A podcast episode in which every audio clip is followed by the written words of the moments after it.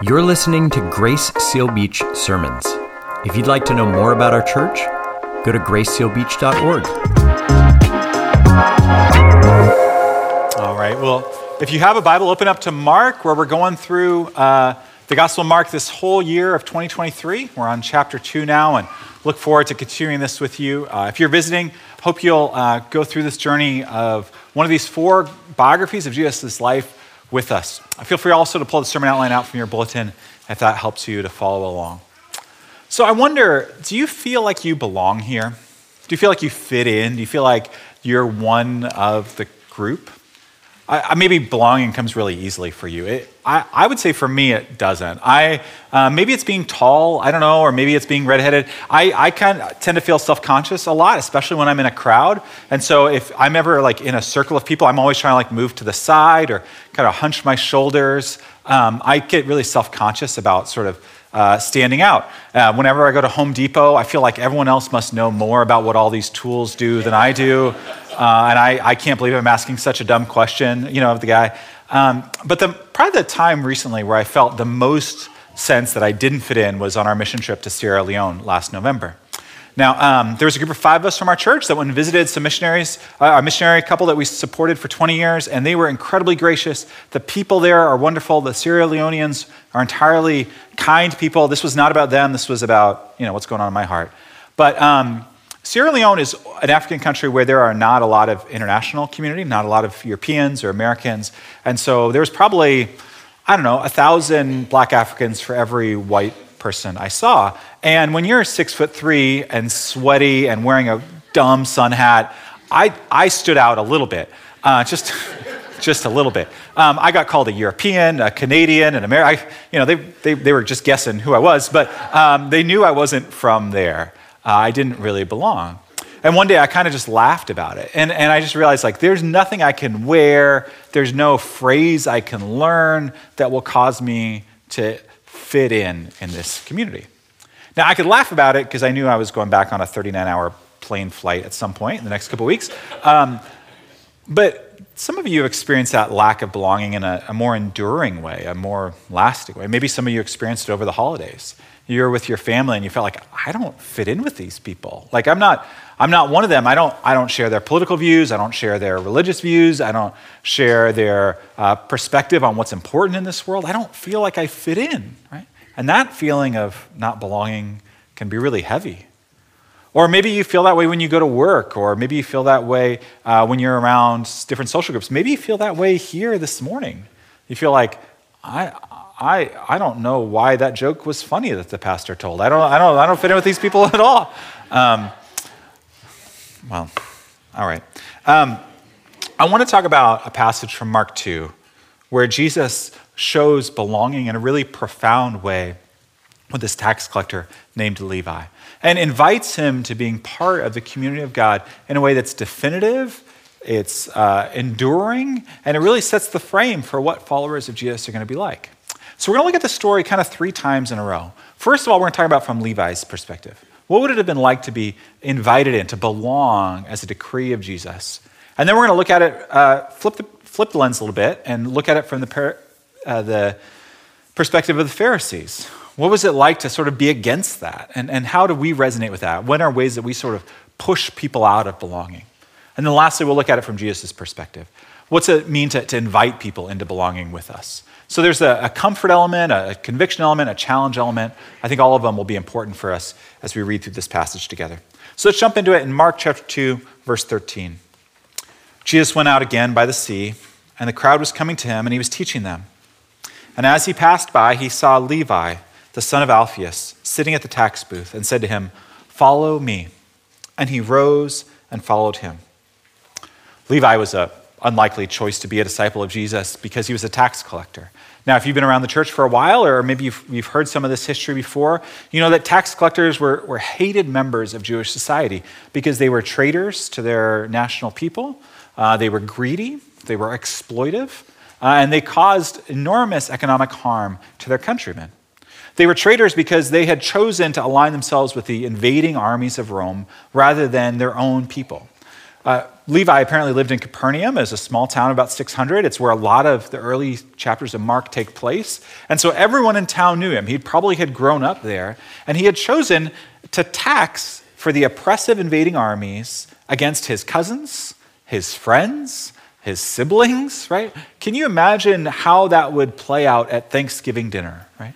That this is a choice that he'd made. He'd chosen money over family, he'd chosen security over his country, he'd chosen Rome over God, right? That's the sort of person that Levi was. The fact that he was named Levi probably suggests that he came from a family of Levites, which were the priests in Israel society. So, what's a good Jewish boy coming from a priestly family doing being a tax collector for Rome? That's the sort of person that Levi was. He was every bit the unlikely figure to be a disciple of Jesus. When uh, Israel would talk about the Messiah coming, one of their great hopes was that the Messiah would come and would drive out Rome. And guess who he was going to kick out first? The tax collectors, right? We don't love taxes in our society. You probably, some of you here maybe really begrudge paying your taxes and try to figure out ways, hopefully not to cheat on them, but to, to maximize them. I think is what people say when they're cheating on them, to maximize their tax deductions. Um, but at the end of the day, at least it goes to your country, right, that you're a part of. At least there's a democracy that in, informs some of those decisions. And maybe you don't like them, maybe you're not happy with some of those decisions. But it's a whole other ballgame when we talked about the taxes on Israel and Rome. This was money that was just extracted from Israel and sent off to a foreign oppressing army. They had no say in it, they saw no benefit from it. It was much more like the mafia shaking someone down than it was a governmental taxation that we would know today. And the, the tax collectors were really the face of this oppressive regime. And it was Levi's face that the people of Capernaum saw. Tax collectors traded their reputation, their standing, their character, how people saw them for money. And that's what Levi had done.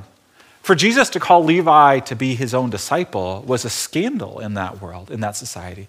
It, it any, uh, anyone who heard about this story or saw this story would have thought, is that the best Jesus could do?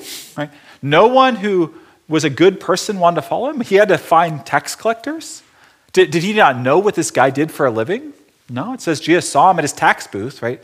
He, he, found, he found him at the scene of the crime and called him out of it. It wasn't that Levi was hiding something from Jesus. Jesus found him in the midst of the moment of his depravity and called him to follow him.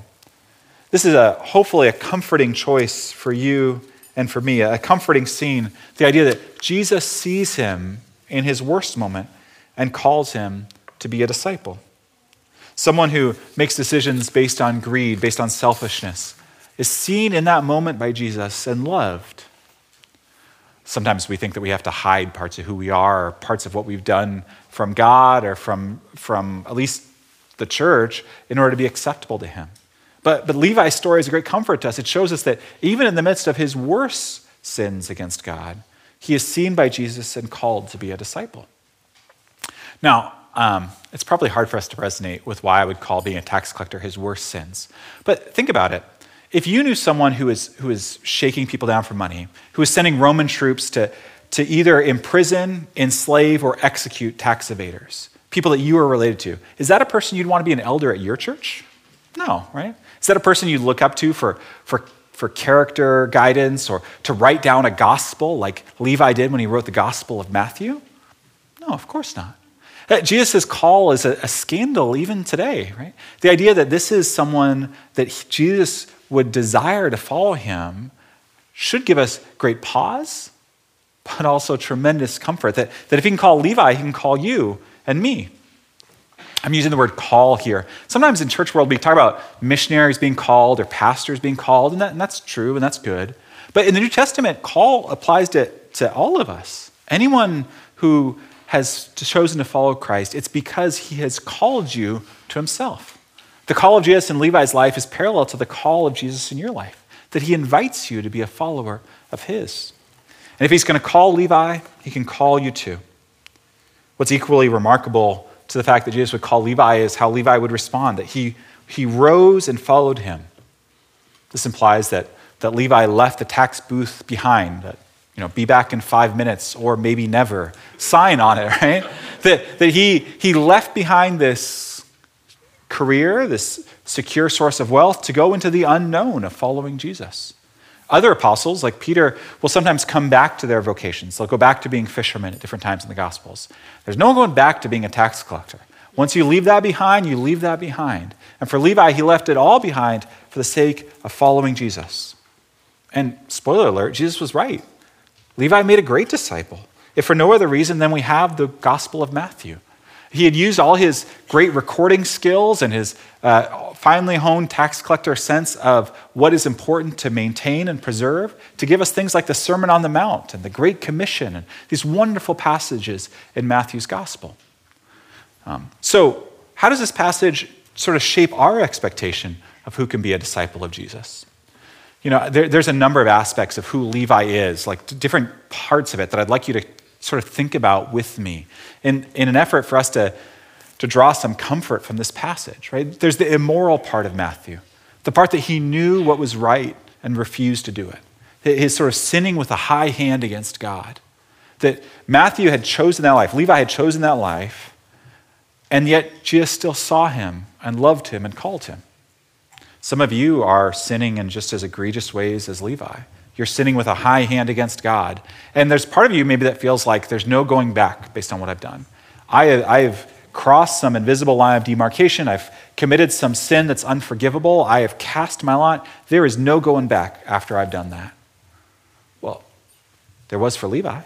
Jesus calls you. There, there is no unforgivable sin if you turn and follow Jesus. There, there, there is no uh, line you can cross that Christ's grace doesn't pursue after you. He loves you. Right? He, he desires for you to follow him, even as he desired for Levi to follow him. But it's not just the immoral part of Levi, it's also the worldly part of him that I want you to think about. You know, we, we look at Levi and we sort of forget, you know, Israel in, national, in international standing was down here and Rome was up here, right? Levi had made the jump to go from leaving behind the backwaters of Galilee to, to align himself with the great powers of Rome. So some of you guys know people like this, or maybe you sort of hold these views. I used to be religious, and then I grew up. I, I, used to believe in God, but then I went and saw the wider world. I, I, used to care, I used to believe those, those Bible stories, but then I moved on to, to more abstract philosophy, right? And we kind of think sometimes, uh, is, there any, is there any coming back from that? Well, there was for Levi, right? Even in the midst of his worldliness, Jesus finds him and calls him to return to him. None of us have, have gone past the point intellectually or worldliness wise or cosmopolitan, uh, in a cosmopolitan way, past where Jesus' call can bring us to him. Levi also is an example for us of wealth, right? The scriptures are full of warnings that the love of money can drive out the love of God. That it is the love of money which can be the root of all kinds of evil. And that certainly plays out in Levi's story.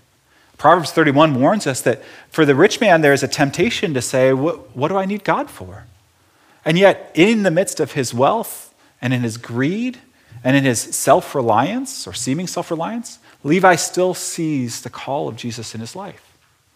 Some of you may be in his shoes in that way, or you know someone in their shoes, where you think, why would they ever need God? They have all the things of this world. And yet, Levi is an example uh, of comfort that, that Christ offers what this world can't offer. And then the last way I'd like you to look at Levi is being despised and being alienated. We'll see in a minute when Levi gathers his friends together, the only friends he has are other tax collectors. He was alienated from his family, no doubt, and from his community and from his region. We see that in the Pharisees' response to him. And yet, even in being despised, he's not despised by God. Some people, uh, maybe in our community, maybe some of you here, or people you know, or people you interact with this week, are, are so wounded by the world and feel so cut off from relationships that it seems impossible that Jesus could get in. And yet he got in for Levi, he can get in anywhere. Well, this passage, I hope, is a comfort to you, but it's also a convicting passage when we flip the lens, right? We go from looking at ourselves like Levi and saying, Jesus loves you, he wants to come after you. And then we look at the other character in the story, the Pharisees. And we see that the Pharisees so often reflect the hearts of religious people in Jesus' day and in our day. People who, who aren't so enthusiastic about uh, Jesus inviting a tax collector to be his disciple. And I think it's worth asking the question, at least it is for me, maybe it's for you. Is some of that in my blood? Is that some of that in my eyes? Is some of that in how I treat other people? Uh, let's look at how they respond in verse 15. As he reclined at table in his house, probably referring to Matthew's house, Many tax collectors and sinners were reclining with Jesus and his disciples, for there were many who followed him. And the scribes of the Pharisees, when they saw he was eating with sinners and tax collectors, said to his disciples, Why does he eat with tax collectors and sinners? And when Jesus heard it, he said to them, Those who are well have no need of a physician, but those who are sick. I came not to call the righteous, but sinners. I love this scene, and this is one of those ones from the Gospels that I wish we could be at together to see what happens when a bunch of tax collectors try to hold a worship service. Like, I, don't, I don't know, what do you do? I guess we just have a party. Like, I don't, know I don't know any of the songs, I don't know any of the readings. I guess we'll just come, I, well, I guess we'll just drink. Let's just have Jesus over and we'll just drink with him, because that's all we kind of know how to do. Um, and one commentator pointed out that this is really a, a sign of Jesus making sure that we don't miss the point. Like, if we just heard about one tax collector following Jesus, we might think that Jesus found the one virtuous tax collector out there, and that Matthew is the one tax collector with a heart of gold. Josephus, uh, the, Rome, the Jewish historian, tells a story of one town he heard of that erected a statue to the one honest tax collector. And maybe we'd be tempted to think, well, maybe that's what Jesus did. He found the one honest tax collector, and you know the exception proves the rule, and those people are terrible. No, no, no. Jesus said, like, bring me all the tax collectors. Let's get, let's get them all, let's get all the drug dealers together. Right? Let's get all the payday loan people together. Let's, let's bring them all into one room because there is no one beyond my grace and my love. Now, I don't mean to be questioning Jesus, but I do wonder don't the Pharisees have a point here? Like, isn't the Old Testament kind of full of warnings that the people you spend your time with are going to become the sort of person that you are? Right? Isn't that what Psalm 1 says when it says, Blessed is the man who does not sit in the counsel of the wicked? Right? Isn't that what Jesus is doing here? Or aren't the Proverbs right when they talk about being careful of who you spend time with? Isn't that what you would say to your kids? Like, bad company corrupts good morals. Be careful who you spend. Hopefully, you don't say that because you don't sound like you're from the 19th century. But um, you care who your kids are friends with. You care who you're friends with. You're, you're aware that we rub off on each other. We're social people. That's why you're here at church, after all, is, is to try to be influenced in some meaningful way by these relationships. Don't the Pharisees have a point that, that Jesus should be aware that if he's going to spend time with greedy people, maybe he'll become more greedy too? Okay, yes, but do you think for a second the Pharisees were concerned about Jesus' character and where he was going? That wasn't the root of their concern. Their concern was what's going to happen when people find out that, that these people get to be part of the front of the line?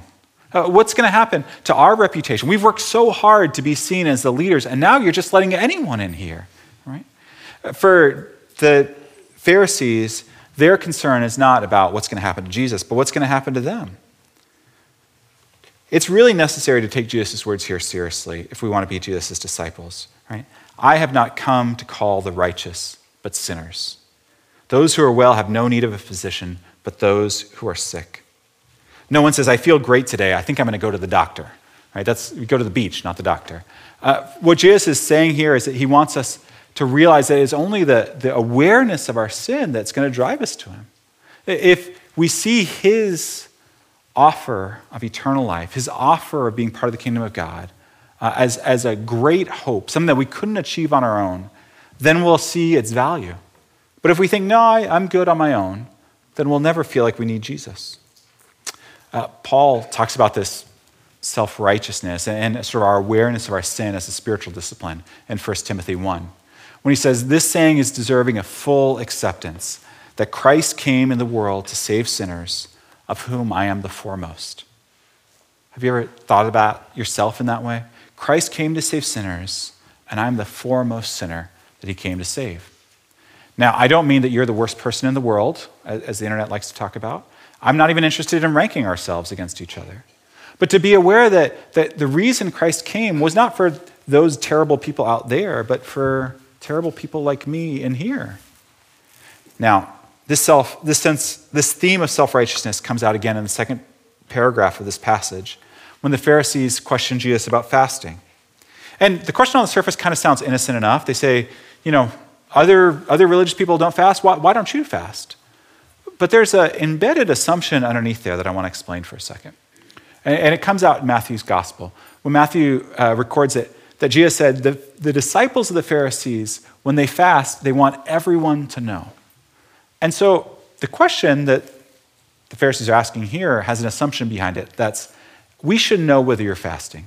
You should, you should make it really clear to everyone that you're engaging in some meaningful spiritual discipline, that you're abstaining from food in order to call on God to bring the kingdom. And everyone should know whenever you do that.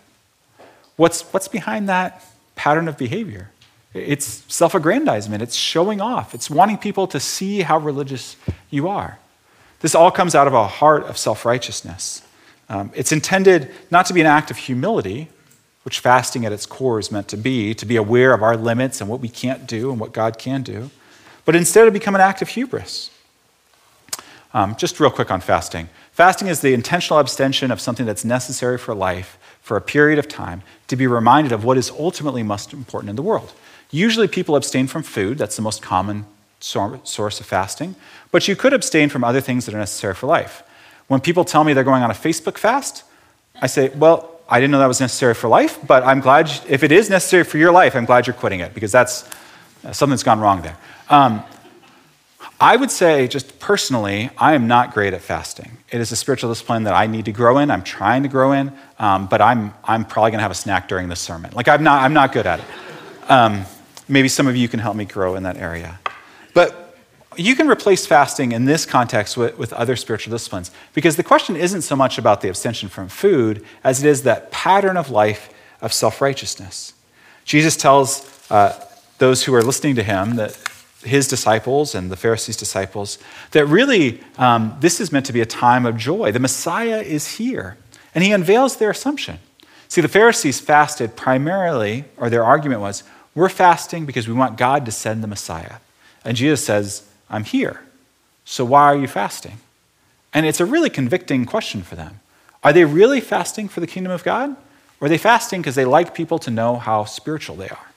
It's a question of self righteousness, of, of revealing the heart. Fasting is an act of anticipation, it's expecting a full appetite, longing for something to satisfy. And, and Jesus is the satisfaction that they say they're fasting for.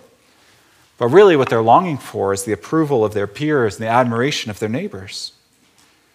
Now, I'm not trying to kick the Pharisees, I'm trying to convict myself and all of us, because isn't that so often creep into your spiritual lives? Wanting people to, to notice that you have the right answer at life group, or notice how, how uh, faithful you are in church attendance or in service, how tempted we can be to have people know what we've done or what people say about us, right? These things can creep into all of our spiritual lives. And so when we read this passage about the Pharisees and their self righteousness, I hope that it convicts your heart even as it convicts mine. Um, by the way, because we're not going to get a chance to come back to fasting in this series, it's worth asking, like, so should we practice fasting as a Christian spiritual discipline? It only comes up a couple times in the New Testament, and both times are kind of in this awkward way where uh, in Matthew, Jesus warns against fasting so people can see, but then he says, but when you fast, do it so that people don't know, which kind of assumes that we're going to. And then here he says, well, they don't fast now, but they'll fast later. And you're, you kind of wonder, like, well, is that like is that now that we're supposed to be fasting? And Christians have come to really different conclusions over this, over the history of the church. Um, I guess here would be my, my pastoral guidance for you. Um, based on this passage, since fasting is meant to help us anticipate the coming of Jesus, if that's something that you really need help with, that in, your own sort of heart, in your own spiritual life, you're aware that you kind of forget about God a lot. You forget about Jesus' presence a lot. Fasting can be really helpful in that because hunger has a way of reminding us of its presence very often. So fasting can be really helpful. Now, if you're prone to uh, demonstrations of your piety, if you just kind of know your heart, and when you start fasting, your wife's going to hear about it, your kids are going to hear about it, people on Facebook are going to hear about it, maybe let's lay that aside until we work on the self righteousness problem. That, would be my guidance. Um, which, to be honest, that's, that's, that's what I struggle with. So, so that would be more my, my wrestling. Um, all right. I want to I want to answer one question here. I, have been using the word sinner a lot in this sermon, which I don't use that word a ton, but, but it comes up in this passage a lot. So we've been talking about seeing ourselves as sinners. And some of you might say, Bob, I really don't like that term. I, I don't like seeing myself that way. I don't like seeing other people that way. It sounds really judgmental. It sounds very harsh. Um, it sounds unchristian. Like I, I, I, see myself as someone who's loved by God. I see other people as people loved by God. Why would it be helpful to see myself as a sinner? You know, Christ has come to save sinners, of which I'm the foremost. That just sounds very sort of, in a way I don't like. It just doesn't sit right with me. Uh, how do you sort of respond to that? Um, well, a couple things. Now, as, as some of you come out of religious traditions where there was a lot of harshness, where you were sort of berated with this term and made to feel like a terrible person all the time. And for you, yeah, maybe it is good to, to sort of set that term to the side for a while and focus on Christ's redeeming work in your life. But for a lot of us, the reason we don't like that term is because we kind of struggle with self righteousness the same way as the Pharisees. And it's worth asking the question is the term sinner the problem, or is the problem uh, that we, we don't like the idea that Christ has come to save us? We don't like the idea that, that we're in need of a Savior. Uh, let, me, let me respond to this question with a question. What would you replace it with? Would you replace the idea that you're a sinner with the idea that I'm okay, you're okay, we're all okay? Because with that, it's going to come a tremendous weight of anxiety if you realize you're not okay. You're going to have to hide and pretend and, and act like there's nothing to forgive when you know in your core there is. Or are you going to replace the idea that you're a sinner with an attestation of how religious you are, or how much you, you've covered up those things, or trying to pretend that you have things more together than you are? There's a tremendous freedom with saying, Christ came to save sinners, of which I'm the foremost. There's a freedom of, of recognizing what's real and true about your heart and your actions and what you've left undone, and about what Christ has done in coming to save you. Um, my goal isn't to get you to use one word or, or, or one phrase to describe yourself, but, but to see yourself as Christ sees you, as someone who has broken the law that God has given, not just once, but shattered it into a thousand pieces like Levi. And yet he has come to save you and to be near to you.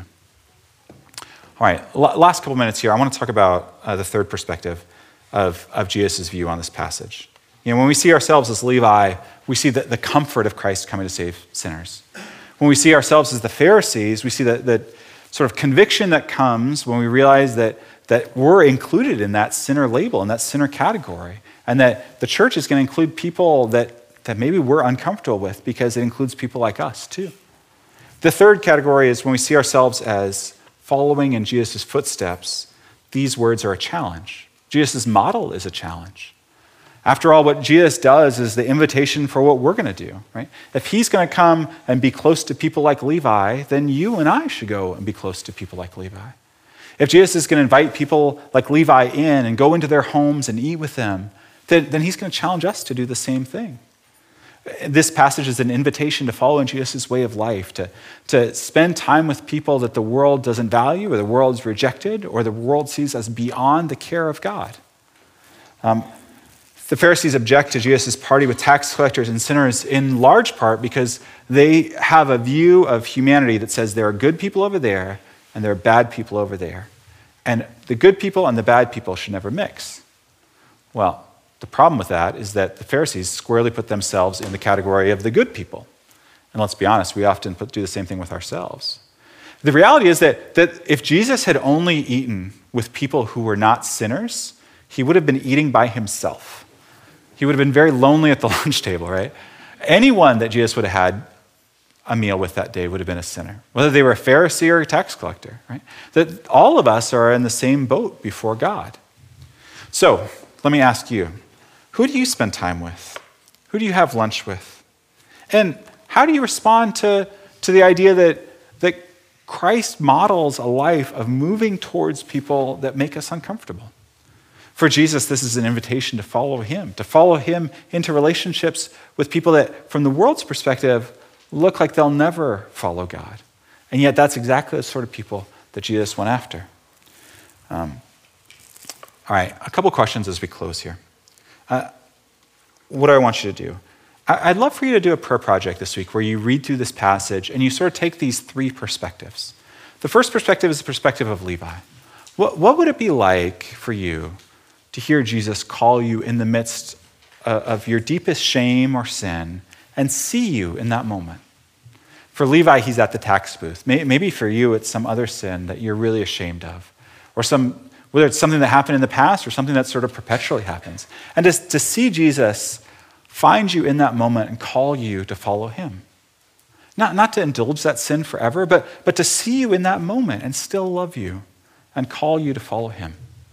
I, hope that brings tremendous comfort as you sort of imagine that scene. To have the authority saying, You belong with me. You belong here. There's no need to apologize, to hide, or pretend. You belong here. If Jesus said you can come, you can come.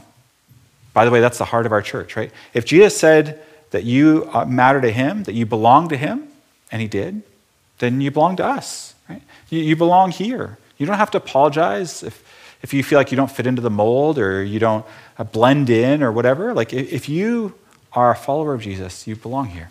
And if you're not ready to decide to do that, to be a follower of Jesus, you still belong here. We're glad you're here. If you're curious or you're, you're willing to participate, we're, we're glad you're part of the church family. All right, so take the lens of Levi. And then, secondly, I'd love you to take the lens of the Pharisees. What do you need to repent of? Like, as you sort of hear their words rattling around in your mouth, like, what's he doing with them? What do you need to repent of? What does this reveal about your heart? Do you need to say, God, forgive me for assuming, assuming I know better than you do who belongs? Forgive me for doubting that your call works on people that I don't see much hope for. Forgive me for being angry at you for your grace to other people. Forgive me for my fear or my selfishness as I see people that are very different than me uh, coming into your church. Maybe, there's some, some forgiveness or some repentance that you need to take action of uh, when you see the lens of the Pharisees. And then lastly, and I say this with a lot of reverence, uh, read through this passage taking the perspective of Jesus. As you look at Levi, do you see him with disgust or with hope? Do you see him with anger or eyes of love? And then you might just ask, God, who are the Levites in my world? Who are the people that you're calling me to eat with, to spend time with? And, and for all of us, it'll be different because you have different lives than I do, and you have different networks than I do, and different jobs than I do. Who are the people that, from the world's perspective, seem like they don't fit in, they don't belong? And, and who is Jesus calling you to move out towards this week? Well, my hope is that as a church, we'll be a place and a people uh, that are quick to include Levi, quick to, to believe that, that God's call works and is effective on people, and that delight in seeing tax collectors, tax collectors and sinners, if I could put them in quotes, coming to know Jesus. Because those people are just like us, right? We all have that same story. We've all sinned against a holy God and been forgiven by the great Savior of Jesus Christ. If you ever feel like you're alienated or you don't fit in or you don't belong because of your past, just know neither did Levi, and he wrote part of the Bible. Right? Neither do we, and we're all in this together. Uh, let's close in prayer. God, I'm grateful for Levi's story. I'm grateful for the way that he models your grace at work. Um, God, a lot of us feel the need to hide when we come to church, to hide our past, to hide our present, to hide our fears or our, um, our actions. God, I pray that um, by your grace we can come out of hiding and follow you. God, God I also pray uh, for the Pharisee like tendency in so many of us, uh, the, the fear that, um, that if people saw our lack of performance or, or saw us um, as, as needing grace, that they would think less of us. God, I pray that we would lay that down and follow you with joy. God, I pray for my friends who are here um, who carry the stories of people they love deeply and uh, they, they feel like there's not much hope for them with you. They, they feel like they've walked away from you. God, I pray that this passage would give them a tremendous source of hope that your call is effective. It's in Christ's name we pray. Amen.